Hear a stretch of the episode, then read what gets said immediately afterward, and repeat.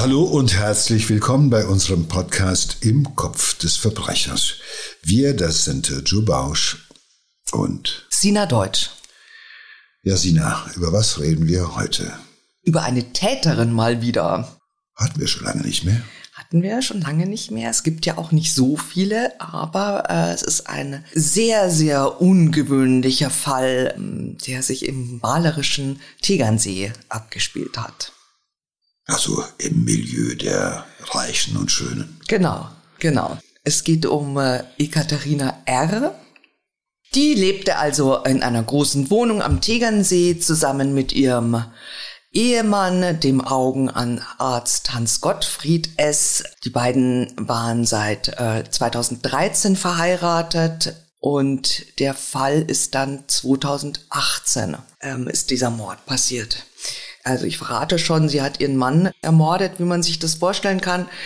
Aber zuerst mal so ein bisschen, wer war sie? Sie war schon eine Frau, die sehr auf Luxus stand, also auf, auf äh, Designerkleidung, auf äh, teure Autos. Sie hatten Porsche, eine Yacht.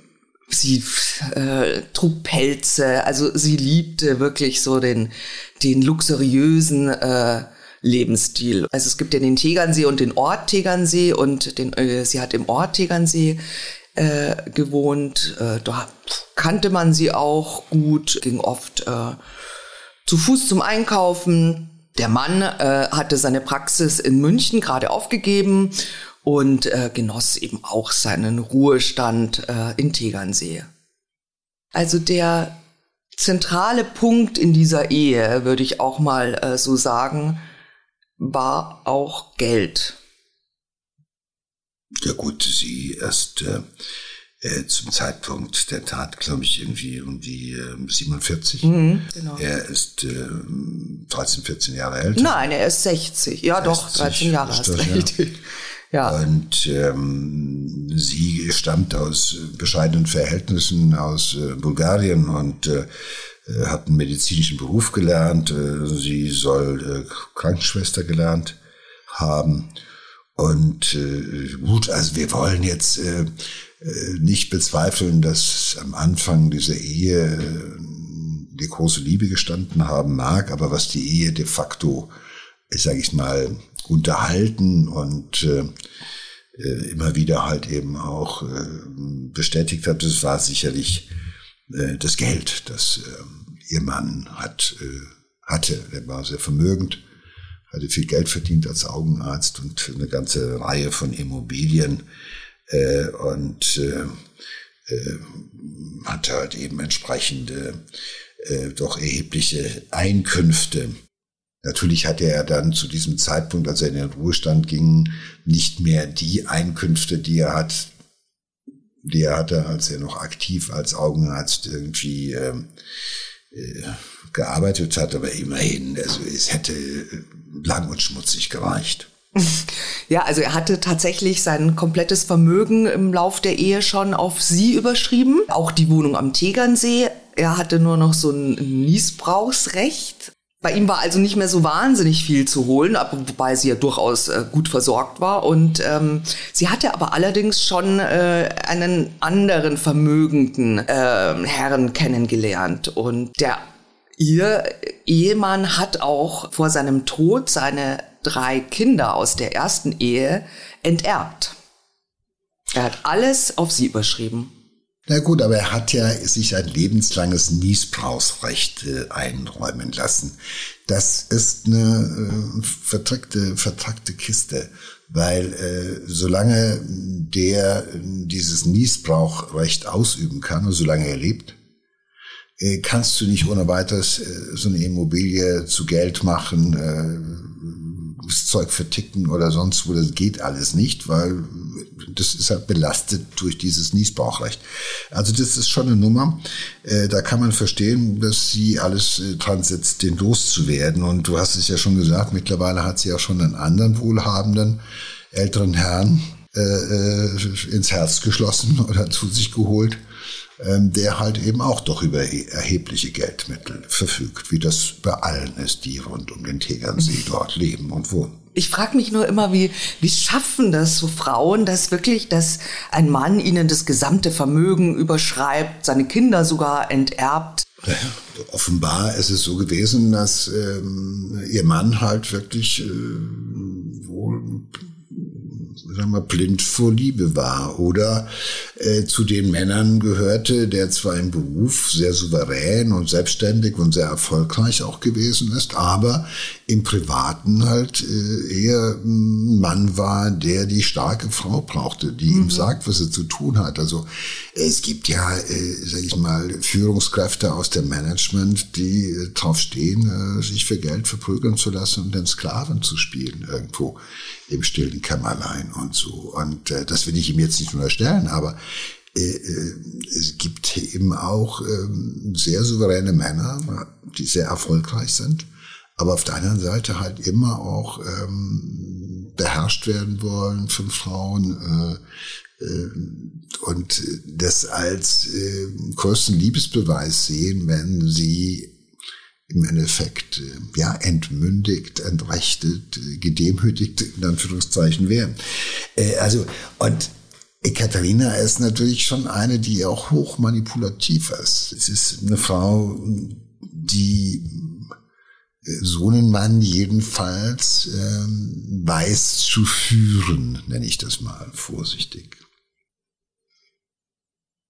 Und das ist ja auch eben, also eben, ich glaube auch, dass sie dahinter steckte, dass die äh, beiden Söhne und die Töchter und die, und die Tochter halt eben auch ähm, quasi entmündigt waren.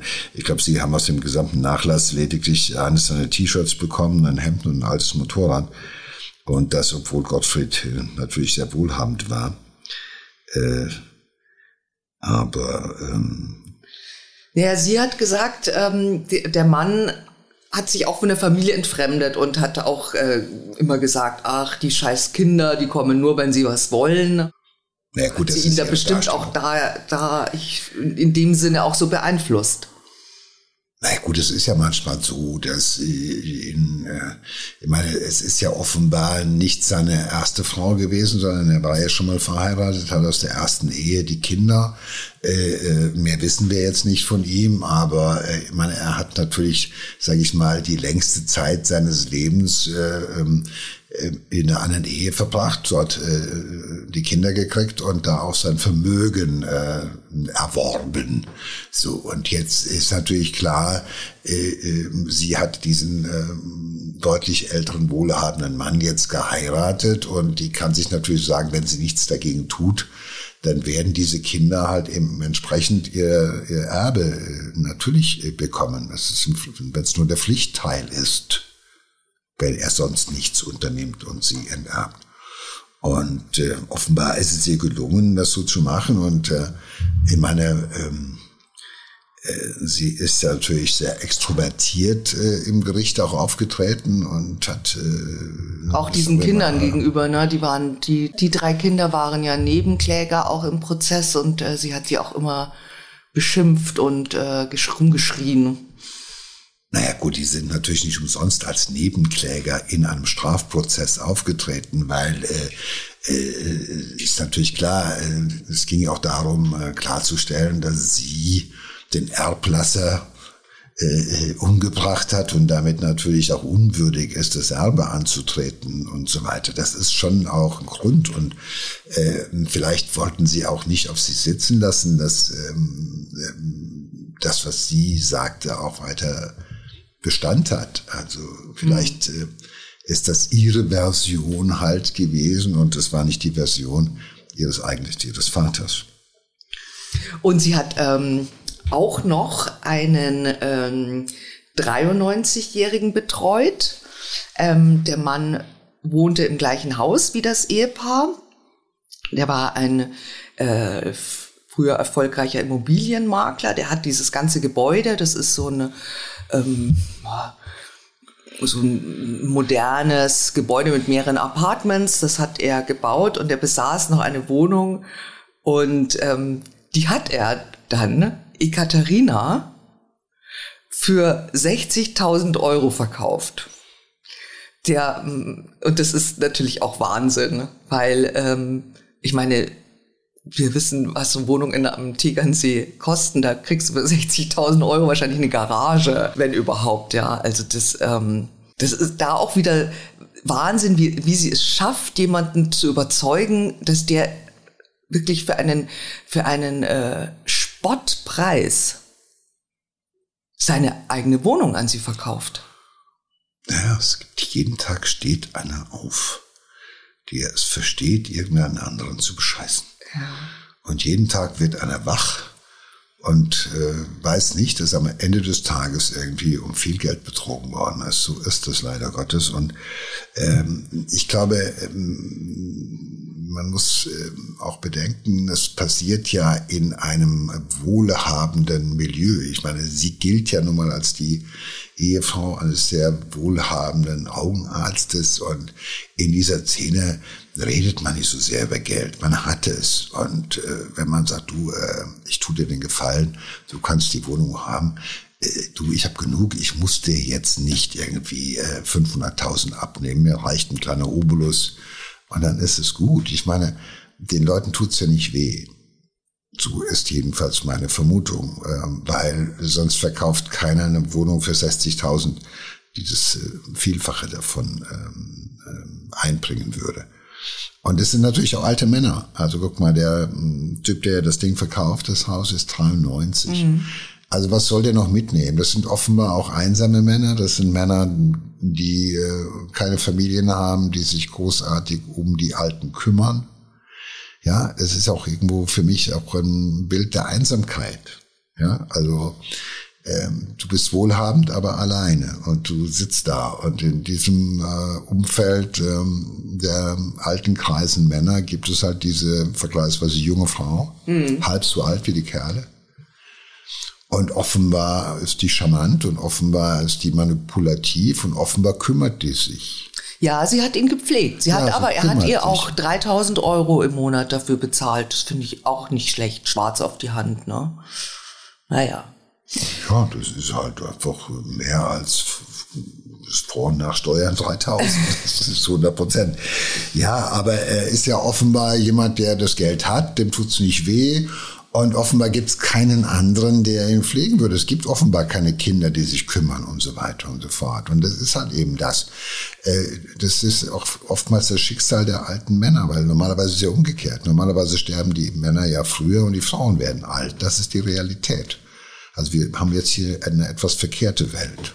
Die alten Männer, die ihre Frauen los sind und die Frauen sind gestorben oder haben sich getrennt. Äh, die Kinder kümmern sich nicht groß und die sitzen da irgendwo in diesem, sag ich mal, in diesem goldenen äh, Käfig und äh, warten auf ähm, ihr Ableben. Und was hast du mit 93 noch großartig an Geschäft, wenn du genug Geld hast? äh, und erwartest nicht mehr, dass du 125 Jahre alt wirst, ja. dann bist du großzügig, dann sagst du, bitte ja, ja, nimm doch, klar, kauf doch. Klar. Äh, for what? Also du hast alles. Wir mussten sich von dem, also willst du noch einmal vom Verderben blühen? Und äh, es macht ja halt Spaß. Äh, was würdest du machen, wenn du äh, millionenschwer wärst und wärst 93 oder 91 Jahre alt und bist bettlägerig? Ich würde mir auch einen attraktiven ja, 47-jährigen Pfleger, so, Pfleger und den gibst du auch ne? was da und sagst okay, ich will den sehen, der wird mich betütteln und so weiter und so fort. Äh, soll ich irgendwo jetzt mir das alles, soll ich weiter mir etwas vom Munde absparen, um meinen kratzigen Kindern das alles irgendwie zu vererben? Die bekommen doch eh noch genug. Und äh, das ist für viele ja nun mal die Realität. Und ähm, äh, wir reden ja nicht von Leuten, die in irgendeinem Altersheim sitzen und da irgendwie froh sind, dass sie von der bulgarischen schlecht gelaunten äh, Altenpflegerin irgendwie auf den Topf gesetzt werden, sondern das sind hier Menschen, die, ist, die sind erfolgreich, denen ist etwas gelungen, aber sie haben in ihrem goldenen Käfig auch natürlich ein paar Piranhas, die unterwegs sind und äh, die schnappen wollen. Und das ist das, wo viele reiche Leute sind, sind immer auch ein paar, die unterwegs sind, um denen das Geld abzuluxen. Ja, genau. Ja, und dann ähm, ist es der 8. August 2018. Da wird der Augenarzt äh, Hans Gottfried tot in seinem Bett aufgefunden. Seine Frau ruft den Hausarzt, der stellt den Tod fest, aber er war irgendwie überhaupt nicht krank und er kann keine natürliche Todesursache irgendwie finden und deswegen ähm, wird die Polizei verständigt. Da kommen Beamte des Kriminaldauerdienstes der Kriminalpolizeiinspektion Rosenheim und später Ermittler des Fachkommissariats der Kriminalpolizeistation Miesbach nach Tegernsee. Einer dieser Ermittler, der da an dem Todestag ähm, in das Apartment kam, hat dann später auch ausgesagt vor Gericht, dass er irgendwie eine, er hatte irgendwie ein komisches Gefühl. Und ähm, er hat angeregt, dass dieser Leichnam obduziert werden soll. Und äh, die Staatsanwaltschaft München II hat dann auch die Anordnung äh, dazu gegeben. Es ist tatsächlich so, es ist ein Tötungsdelikt. Es war kein natürlicher Tod. Denn der Rechtsmediziner hat ähm, eindeutige Anzeichen einer Vergiftung gefunden, nämlich Morphiumspuren in den Haarspitzen des Toten. Und er hat dann auch erklärt, dass es einen mehrstündigen Todeskampf gegeben haben muss weil diese Morphiumspuren nur über den Schweiß dorthin gelangt sein konnten. Vielleicht eine Richtigstellung, sage ich mal als Arzt. Ich denke nicht, dass es die Haarspitzen gewesen sind, sondern dass es die Haarwurzeln gewesen sind, weil äh, in den Haarspitzen sieht man. Das ja stimmt, ja. Ja, genau. Wenn die, wenn es rausgewachsen ist eigentlich, Na klar. oder? Also in den Haarspitzen hätte man das gesehen, was vor. N äh, also wenn die Haare kurz sind, was so vor ungefähr ein Haar wächst, ein. Nee, aber äh, äh warte mal, er sagt ja über den Schweiß. Das heißt. Die Schweiß, der Schweiß sendet sich ja auf der Haut ab und ist in der Nähe der Haarwurzeln. Also äh, in den ja, Haar bei ganz kurzen Haaren bei Männern könnte das doch auch in, im ganzen Haar. Dann hättest du es im ganzen Haar. Also äh, gehen wir mal davon aus, man spitzt auf der Haut. Auf der Haut sind die Haarwurzeln in der, in der Haut. Und äh, wie auch immer, jedenfalls, ich meine, die Gerichtsmediziner waren sich jedenfalls sicher, dass äh, diese äh, Morphiumspuren äh, zeitlich zum Todeszeitpunkt gepasst haben und nicht irgendwie Wochen oder Tage davor in die Haare gelangt sind. Weil das Tolle ist an den Haaren, Sina, bei deinen Haaren konnte man feststellen, was du in den letzten 24 Jahren äh, alles konsumiert hast oder was du, was man dir beigebracht hat an Giften oder sonst was. Und ähm, auch bei kurzen Haaren kann man das zuordnen, weil das ist das Schöne an der Haarprobe, dass das Haar wächst ungefähr ein Zentimeter im Monat und insofern kann man wie an einem Kalender, kann man an der Haarlänge, je nachdem, wenn sie lange genug sind, aber auch an nicht nur auf dem Haupthaar, sondern auch an Körperbehaarung im Übrigen kann man das auch feststellen. Also hier der Tipp für alle Beteiligten, wenn ihr schon jemand vergiftet, sollte er möglichst äh, anschließend körpernah rasiert werden, damit man, Quatsch, damit man das nicht ähm, nachfressen kann. Aber äh, äh, es ist halt äh, offenbar so, dass man das ganz eindeutig zuordnen konnte. Genau, und die Polizei hat ja auch äh, anders ermittelt, äh, also die Wohnung zum Beispiel durchsucht und hat hm. im Schlafzimmer auch eine Spritze sichergestellt sechs Monate nach dem Tod ihres Ehemanns wird Ekaterina festgenommen. Der Mann ist da inzwischen schon eingeäschert und äh, bestattet und sie wird wegen Mordes angeklagt. Und vor Gericht kommt dann wirklich äh, Unfassbares ans Licht. Sie sagt natürlich, ähm, ich, äh, ich habe mit seinem Tod nichts zu tun, mein Mann war alles für mich, äh, beteuert sie unter Tränen. Und dann äh, erzählt sie ihre Version. Sie sagt, am 8. August 2018 haben sie, äh, ihr Mann und sie zusammen zu Abend gegessen, dann äh, hatten sie Sex und dann sagt sie, ist sie zum Schlafen, ist in eine andere Wohnung im selben Haus gegangen und als sie morgens zurückgekehrt war, da hat der Mann noch geschlafen und dann gegen Mittag hätte sie ihn dann tot in seinem Bett gefunden. Der Richter hat ähm, sie dann auch gefragt, warum sie nicht versucht hat, ihren Mann zu reanimieren oder den äh, Notarzt zu verständigen. Und sie sagte, ja, ihr Mann wollte sich umbringen. Er hat am Abend vorher gesagt, dass er sich suizidieren wollte und diesen Wunsch ähm, habe sie eben äh, respektiert. Sie kann aber andere Fragen nicht wirklich beantworten. Äh, zum Beispiel wurde ihre DNA an der, an der Spritze äh, gefunden. Und sie sagte dann auch, ähm, mein Kopf ist wie ein Sieb seit dem Todestag. Und sie sagt auch zum Richter, sagt sie, Sie sind wie mein Ex-Schwiegervater, der wollte auch immer alles ganz genau wissen. Und der Richter antwortet dann, das liegt daran, dass ich der Vorsitzende Richter bin. Also sie ist schon eine sehr auffällige Person gewesen, die da ein ganz großes äh, Schauspiel vor Gericht auch veranstaltet hat und äh, äh, also erschöpfende Antworten auf äh, so einfache Fragen wie, warum hat sie ihren Mann nicht reanimiert, obwohl er ihr noch warm gewesen sein soll, als sie ihn gefunden hat. Ähm, dieser schnelle Wechsel von abends noch äh, das Liebesmahl und nochmal Sex und dann am nächsten Tag respektiert man, dass er sich umgebracht hat, weil er den Todeswunsch, die Todessehnsucht ähm, nach der letzten, ähm, äh, nach dem letzten Sex oder sowas.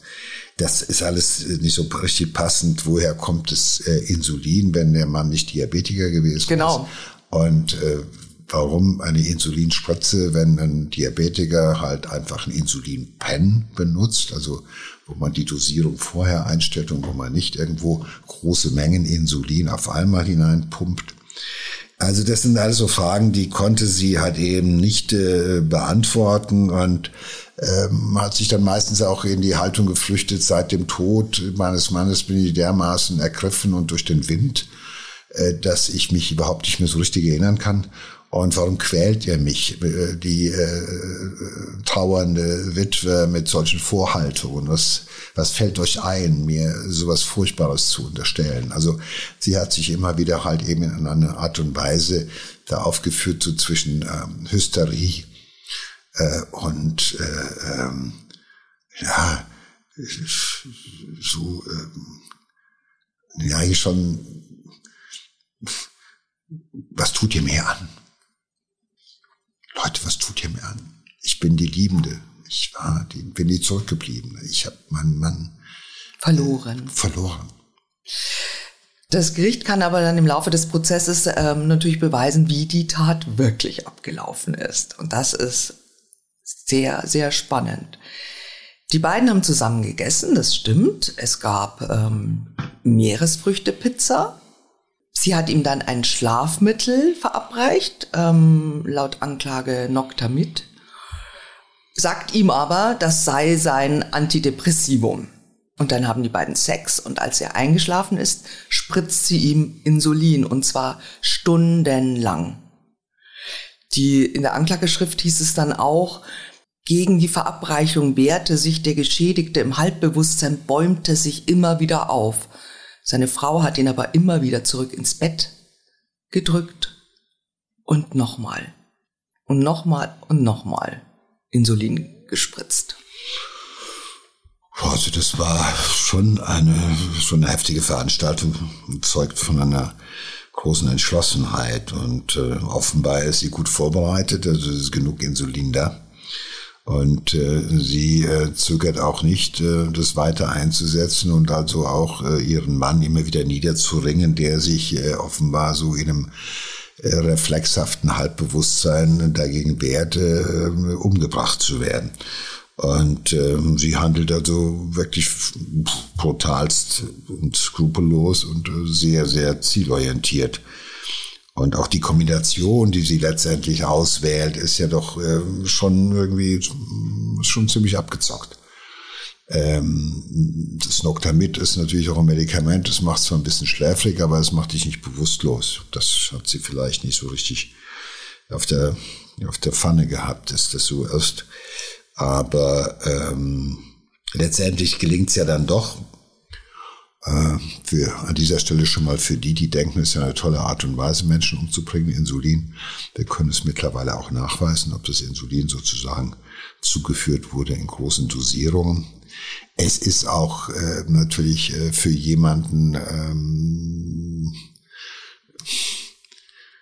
es galt mal lange Zeit bei Krankenpflegern, Krankenschwestern und Ärzten als wirklich ähm, gute Art und Weise, äh, sich selbst zu suizidieren. Aber ähm, äh, wenn man das nicht will äh, und sich dagegen wehrt, äh, ist es schon auch äh, langes Ringen. Das muss man auch mhm. klar machen.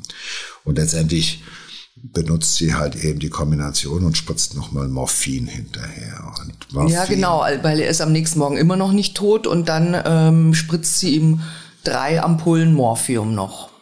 Das ist halt ordentlich, weil Morphium hat natürlich in einer hohen Dosierung eine atemlähmende Wirkung. Also es mhm. lähmt das Atemzentrum und die Menschen atmen nicht mehr. Und dann ist äh, Exitus also angesagt nach einem langen äh, Todeskampf. Das äh, muss man an dieser Stelle festhalten. Also dieser Mann hatte einen langen Todeskampf.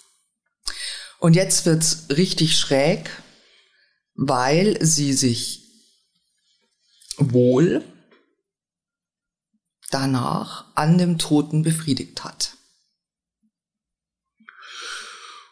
Ja, also wenn das tatsächlich danach stattgefunden hat und nicht nur eine Geschichte gewesen ist, um nachher zu sagen, wir hatten äh, einvernehmlichen Sex und äh, dann halt Spuren an der Leiche zu hinterlassen, die auf eine sexuelle Aktivität bis kurz vor Schluss sozusagen sprechen sollte, äh, dann ist es noch schräger, als es ohnehin schon ist.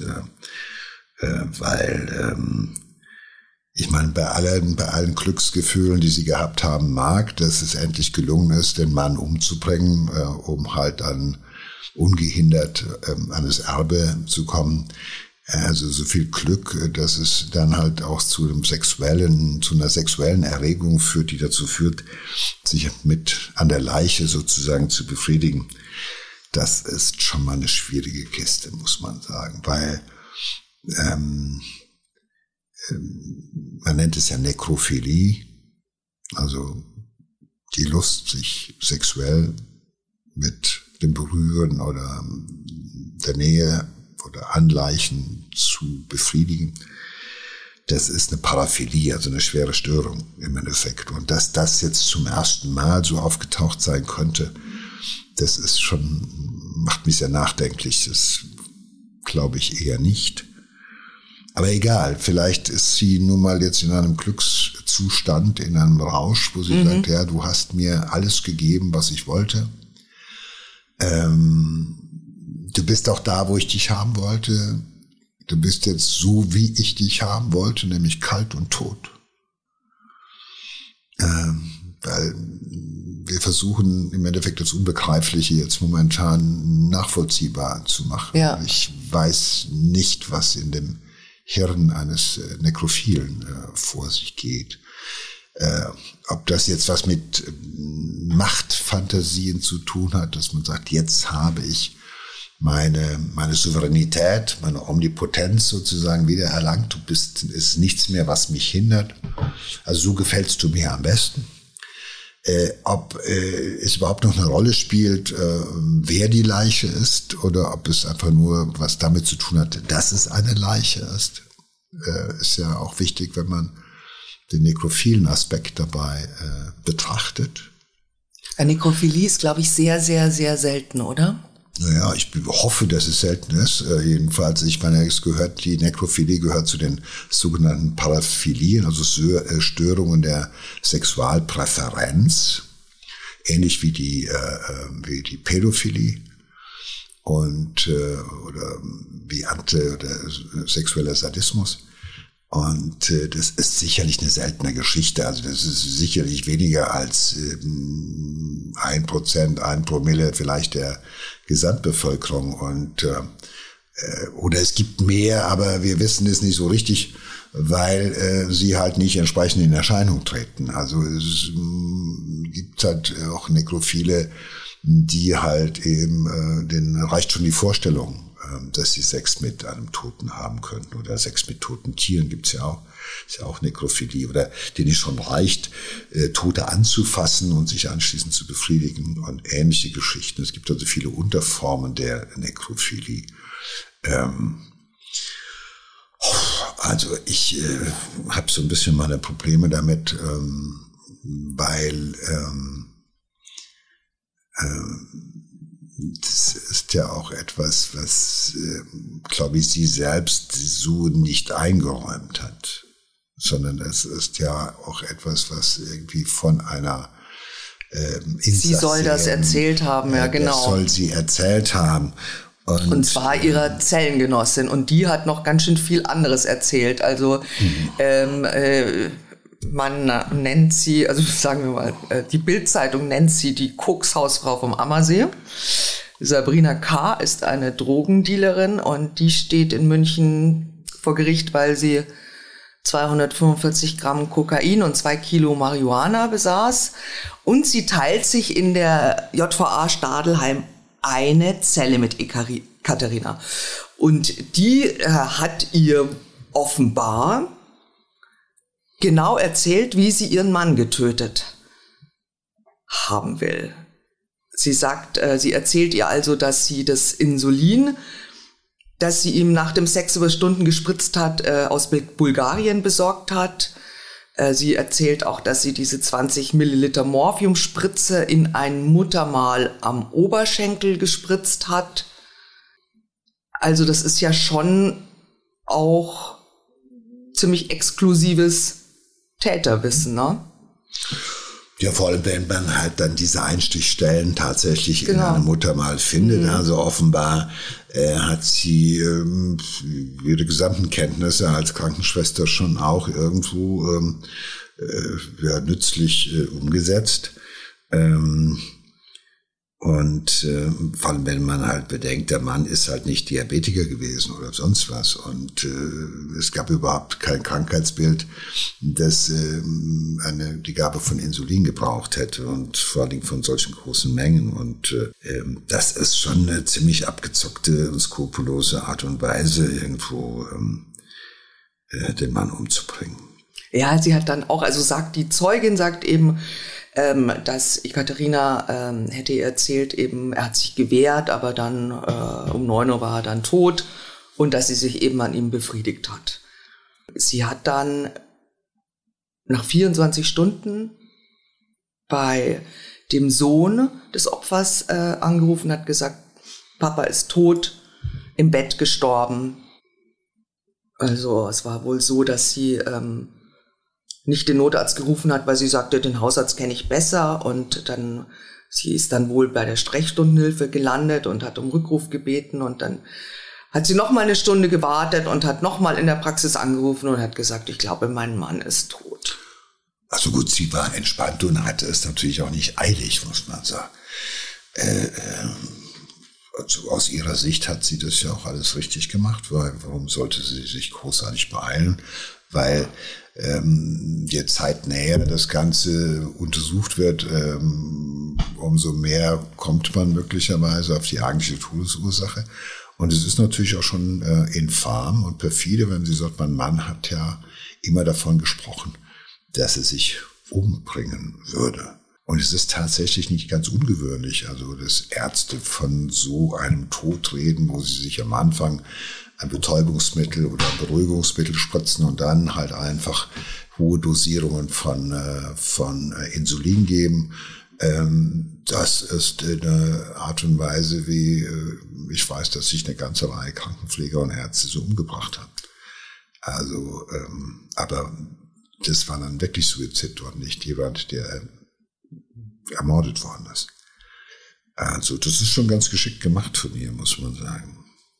Aber man kann es halt doch nachweisen, das hat sie halt nicht gewusst. Das gehört nicht zum Wissen von Krankenschwestern und auch nicht von allen Ärzten, dass man das schon auch genau äh, forensisch, kriminologisch, mhm. gerichtsmedizinisch irgendwo äh, äh, klären kann. Und dann erzählt diese Zellengenossin noch was äh, unfassbar Schräges, dass Ekaterina ihr auch erzählt hat.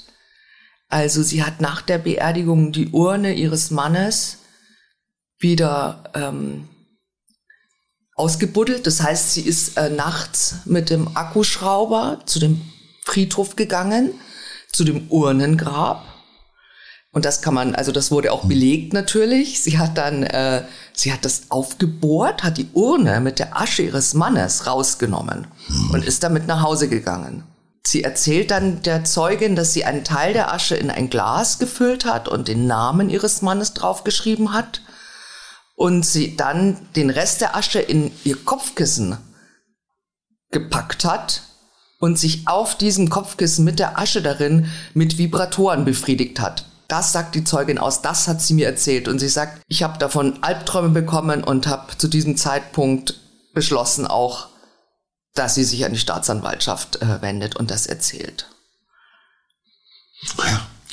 Also wenn man, äh, sage ich mal, diesen doch sehr äh, histrionischen Auftritt vor Gericht irgendwo erinnert, äh, auch das ist natürlich äh, schon sehr extremes Kino, was sie da äh, abliefert. Der Wahnsinn. Und äh, wenn man beides zusammen sieht, ist man schon geneigt, es auch tatsächlich so zu glauben, wie es äh, diese Zeugin äh, geschildert hat. Ähm, aber es ist natürlich schon. Äh, ja, sie streitet es auch nicht ab im Gericht, ne? Sie streitet es nicht ab. Sie sagt, äh, das hätte ihr Mann so gewollt. Ja, äh, wir wissen nicht, welche äh, Spielarten von Sexualität die beiden halt eben vorher hatten. Das ist, äh, ist ja nicht äh, äh, verbirgt und äh, es kann ja sein, dass da schon auch äh, teilweise an Grenzen gegangen worden ist, ähm, die man im alltäglichen äh, Sexualerleben halt eben eher nicht äh, erreicht. Ähm, alles mag da äh, mitgespielt haben. Und äh, es ist natürlich äh, schon äh, eine sehr obsessive äh, Sexualität, die wir hier irgendwie zumindest uns vorstellen müssen. Und ähm, ähm, es ist halt ja, ja seltsam, also selbst nach dem Tod noch so eine seltsame symbiotische Beziehung, also zur Asche, äh, das ist ja, ähm, pff, was will das uns sagen? Also die ähm, nicht endende Liebe, die über den Tod hinaus irgendwie äh, geht und äh, also ich, ich bin ein bisschen sprachlos. Du erlebst mich zum ersten Mal, glaube ich, äh, nach vielen, vielen Podcasts irgendwo in einer Situation, dass ich dir, dass es mir schwerfällt. Das, Aber das habe ich auch, äh, habe ich auch noch nie gehört, dass es sowas jemals. Äh, ja, also Sex mit der Asche aus der Urne, äh, da fällt mir nichts zu ein, nee, ehrlich gesagt. Nee, nee. Also ähm, äh, natürlich gibt es Menschen, das, weil da wird ja die, die Asche des Verstorbenen quasi wie ein Fetisch benutzt mhm. in diesem Augenblick. Und dann ist es, reden wir auch noch von Fetischismus, von Nekrophilie, von Fetischismus.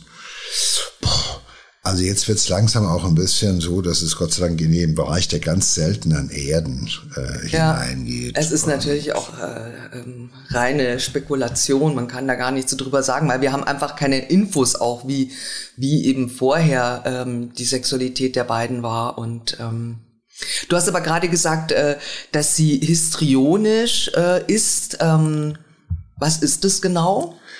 Na gut, es ist eine, äh, ein erhöhtes Bedürfnis zur, zur Selbstdarstellung. Das ist äh, mit einer der Ausdrücke oder Ausdrucksformen einer histrionischen Persönlichkeit. Äh, das sind Menschen mit, äh, die sind sehr außenorientiert, die suchen äh, nach Aufmerksamkeit, sie dramatisieren sich und auch ihre persönlichen Lebensumstände. Sie verhalten sich sehr theatralisch, also das ist alles, was sie sozusagen immer großer Gestus, großes Kino, großes Theater. Mhm. Das ist so das Markenzeichen der histrionischen Persönlichkeiten, weil sie offenbar halt eben, sage ich mal, so das Normal normale Gefühl des Misstrauens. Das ist das, was dem misstrauen sie, das kennen sie. Das muss alles, es muss alles äh, sozusagen äh, einen großen Ausschlag auf der Amplitude liefern. Mhm. Sowohl nach oben als auch nach unten. Ja. Es gibt irgendwo äh, das Normale ist das kennt der Histrioniker nicht. Das macht ihm ähm, Sorge. Und so eine Frau erleben wir ja jetzt hier. Ich meine, äh, das ist offenbar, ähm, das lässt sich jetzt schwer von uns irgendwie ähm, beschreiben. Also ihr Auftritt muss halt sehr exaltiert gewesen ja. sein. Also äh, die war ja im Gericht nur schwer zum, zum Schweigen zu kriegen. Ja. hat auch alles kommentiert. Die konnte auch nur zwei Minuten ihre, ihre Schnauze halten und hat dann sofort wieder irgendwann ein. Und so war das aber. Und nein, da Den Richter angeschrien von, auch und äh, so. Also ja. die, mhm. Das ist offenbar eine Frau gewesen, die es gewohnt ist, sozusagen Männern auch irgendwo über den Mund zu fahren, ob das jetzt Richter waren oder wer auch immer, und denen halt einfach irgendwo, also je lauter sie ist, je exaltierter sie ist, je mehr sie dramatisiert, desto mehr geht sie davon aus, dass man ihr auch glaubt. Und das sind natürlich so Menschen, die äh, zu Lebzeiten oder die anderen irgendwie äh, manchmal entweder auf den Sack gehen, dass man sagt, mein Gott, äh, die ist vielleicht nervig oder sowas, aber bei manchen Leuten äh, gewinnt man dadurch, weil man in allem überschwänglich ist, ja. Äh, äh, ja, das ist so, das sind so Menschen, die kommen äh, durch die Tür und sind zu laut, zu schräg, zu schrill von allem. Aber bei manchen machen sie einen riesen Eindruck. Und äh, die kriegst du auch nicht zum Schweigen gebracht oder sowas ohne weiteres, sondern die wissen immer alles zu allem, haben die eine Meinung und das ist auch ihre, ist der richtige und so weiter und so fort. Und das sind natürlich, ich sag mal so, Menschen, die lassen auch keine andere Haltung zu. Das ist etwas, was sicherlich diese alten Herren beeindruckt hat. Oh Gott, stell dir mal vor, du hast so eine Frau zu Hause. Ich würde durchdrehen. Ich möchte so jemand auch nicht zu Hause haben. Aber äh, du, wenn du älter bist und hast da die lebhafte junge Frau, ja. dann sagst du dir vielleicht, okay, sie nervt ein bisschen, aber du, äh, ja. mit der Zeit wird sie auch alt und irgendwie langsamer. Keine Ahnung. Auf jeden Fall, äh, äh, sie hat ja auch noch äh, sag mal so, es gibt ja noch so einen Rückblick auch auf andere Liebschaften irgendwo, was so im Laufe des Prozesses aufgearbeitet werden musste, weil man einfach wissen wollte, äh, ist das jetzt, hat das jetzt ein System? Weil wenn jemand sowas macht, ist ja irgendwie naheliegend, mal zu gucken, mein Gott, also den 60-Jährigen hat sie umgebracht. Was ist mit dem 93-Jährigen? Was ist mit dem 83-Jährigen?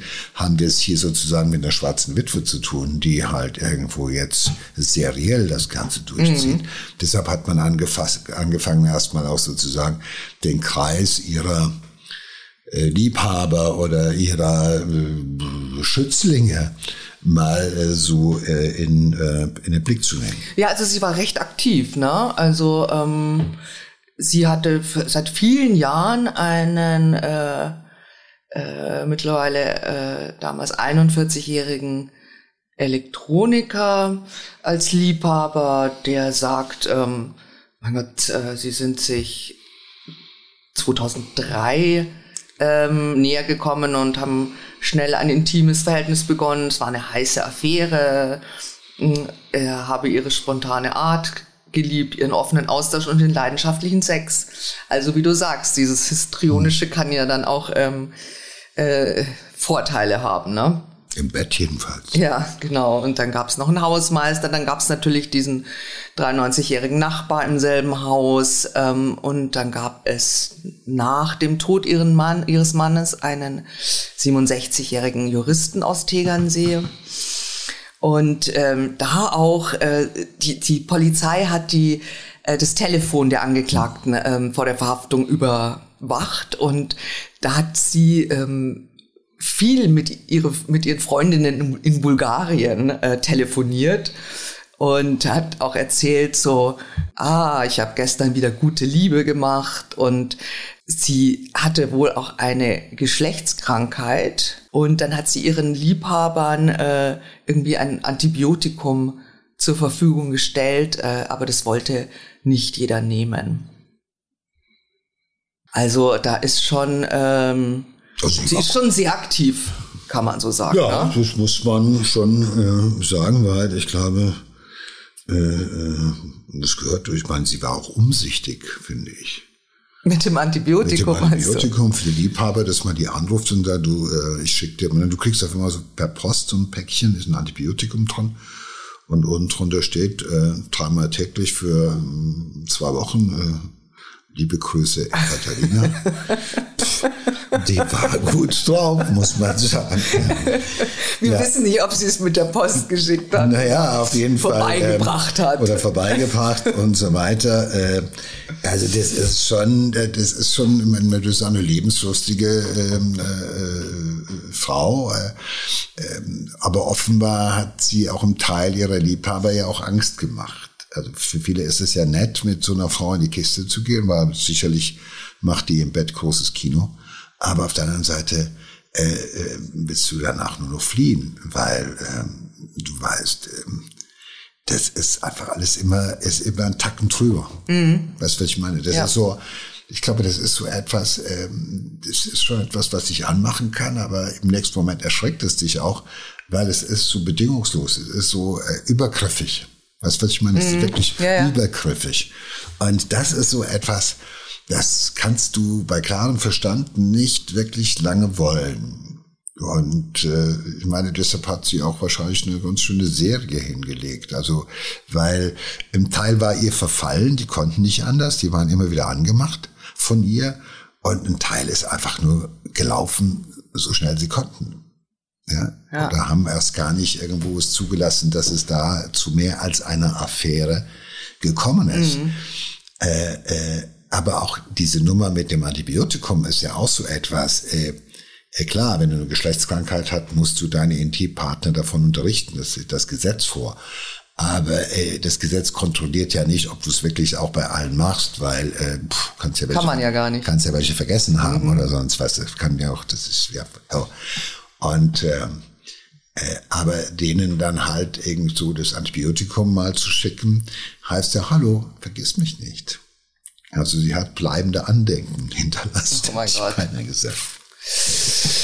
Gut, ähm, ja, der Prozess ähm, neigt sich dem Ende zu. Die Staatsanwältin hat äh, dann ihr Plädoyer gehalten. Sie sagt, es war Mord und zwar mit drei Mordmerkmalen, nämlich Habgier, Grausamkeit und Heimtücke. Und sie äh, forderte nicht nur eine lebenslange Freiheitsstrafe, sondern eben auch für ähm, die besondere Schwere der Schuld. Und in der Anklage heißt es ähm, eben, sie habe entschieden, dass ihr Ehemann, von dem sie lange Jahre in erheblichem Ausmaß finanziell profitiert hatte, ihr nun nichts mehr nütze.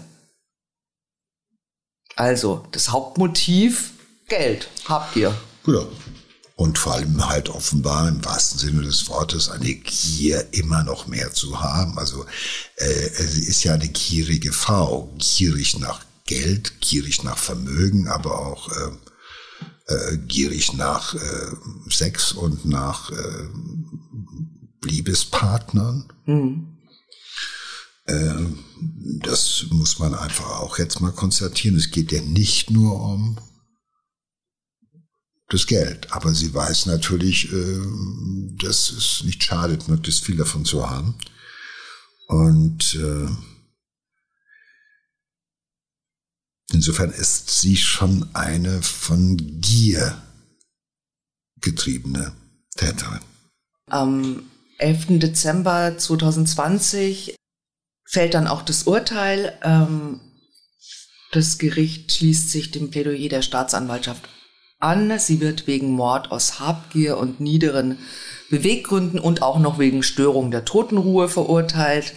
Und das Gericht hat auch die besondere Schwere der Schuld festgestellt. Und während das Urteil verlesen wurde, hat ähm, Ekaterina auch dauernd wieder laute Zwischenrufe ähm, gemacht und hat so unglaublich gestört und sich auch von Ermahnungen irgendwie nicht beruhigen lassen, dass sie tatsächlich bei dem Verlesen des Urteils gegen sie dem Saal verwiesen, aus dem Saal verwiesen wurde. Also es ist äh ja, die lässt keine andere Meinung zu.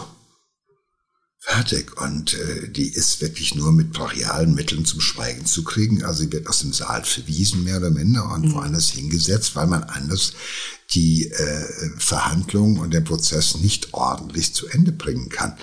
Also das ist wirklich, also sie ist, zeigt durchgängig ein Verhalten, äh, was darauf schließen lässt, dass sie äh, ähm, immer ähm, die Bestimmerin gewesen ist. Sie äh, hat also auch keine Skrupel gehabt, äh, ähm, das, was ihr als erstes in den Kopf kommt, sofort auch rauszuhauen. Ich glaube, so, mhm. das hat sie auch wahrscheinlich attraktiv gemacht. Sie war diejenige, die konnte ähm, sich anbieten, die konnte über Sexualität reden, über Sex sprechen, Sex haben. Und das hat natürlich auch teilweise diese äh, Männer, die ja teilweise aus wirklich sehr biederen sozialen Verhältnissen gekommen sind und Beziehungen gekommen sind, natürlich auch wahnsinnig angemacht. Also ich glaube, das war ja nicht ihr Aussehen. Wenn man die Bilder von ihr sieht, da war, das war ja jetzt nicht der, das war jetzt nicht der große nee, Hingucker. Also nicht das Topmodel. Das war nicht das Topmodel. Aber offenbar hatte die irgendwo eine Technik drauf, die dich äh, blind werden lassen. Ja. In vieler Hinsicht. Mhm. Also Augen auf bei der Party. Und sehr fantasievoll ja auch. ne?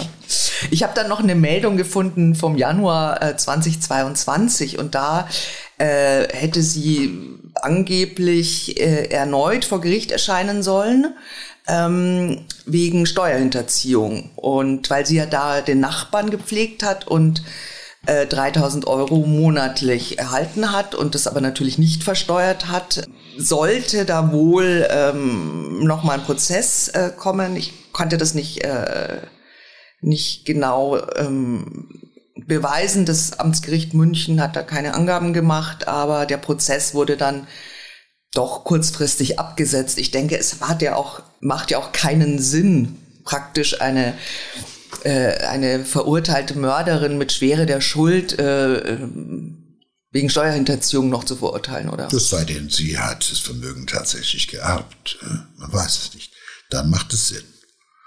Weil wenn sie eine wohlhabende, lebenslang einsitzende äh, Verbrecherin ist, dann ist es ja schon nachvollziehbar, dass man sagt, wir möchten versuchen, an die hinterzogenen Steuern zu kommen. Okay. Aber äh, wenn man dann bedenkt, äh, was die für ein äh, Trauma vor Gericht abgehalten hat, da kann ich mir vorstellen, dass man dann gedacht hat, mein Gott, also das Gerichtsverfahren kostet ja Geld. Ja. Äh, äh der ganze Aufriss mit dieser Frau. Und dann vor Augen, was dann passieren wird vor Gericht, was die dann mhm. da abliefern wird. Dann lass uns lieber irgendwie auf das Geld verzichten. Mich hätte jetzt interessiert, ob sie tatsächlich das Erbe behalten durfte oder ob die Kinder dann mit Erfolg wegen Erbunwürdigkeit und so weiter äh, natürlich geklagt haben, weil ich denke mal, sie waren ja nicht nur Nebenkläger in dem Strafverfahren, sondern natürlich sind sie wahrscheinlich auch in einem entsprechenden Zivilverfahren gegen die Täterin vorgegangen. Ich könnte mir das auch äh, vorstellen. Äh? Ich glaube, da ging es um ganz viel. Und wenn du halt ähm, den Mann umbringst, der der Ablasser ist, dann ist das, glaube ich, ähm, verwerflich. Dann wird es auch, glaube ich, zugunsten ne? Der wird es dann Kinder eher zugunsten der oder Kinder des Klägers worden sein. Mhm. Und wenn sie dann halt doch dann de facto heute also eine mittellose äh, Frau ist, ähm, dann äh, kannst du natürlich sagen, wozu dann noch ein Prozess wegen Steuerhinterziehung? Also ich finde, das Gericht war gut beraten, ihr nicht noch wieder eine Bühne zu geben, auf der sie sich hätte präsentieren können. Ähm, weil ich glaube, boah, das ist. Ähm, also ich glaube, das ist wirklich einer der schrägsten Fälle, von denen ich je gehört habe. Das ist auch einer der schrägsten Fälle, Sina, den wir hier jemals besprochen haben. Ja. Ähm, ähm, weil es so schwer einzuordnen ist und weil halt einfach äh, äh, diese Täterin irgendwo ähm, wirklich extrem ist. Wenn das alles so, äh, das ist ja alles auch so gewesen, weil ich meine, das Gericht hätte sie nicht wegen Störung der Totenruhe verurteilen können, wenn das alles nicht bewiesen worden wäre oder eingeräumt worden wäre.